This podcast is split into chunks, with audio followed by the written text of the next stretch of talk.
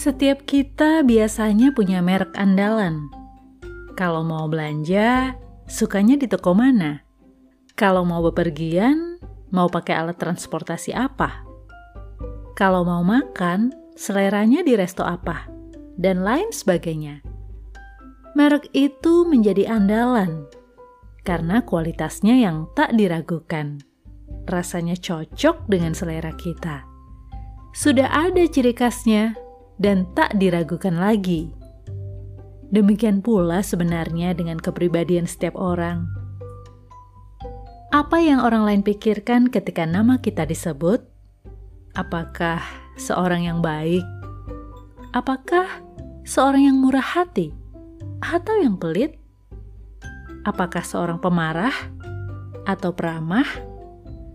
Apakah seorang teladan atau telatan? Suka terlambat, dan lain sebagainya.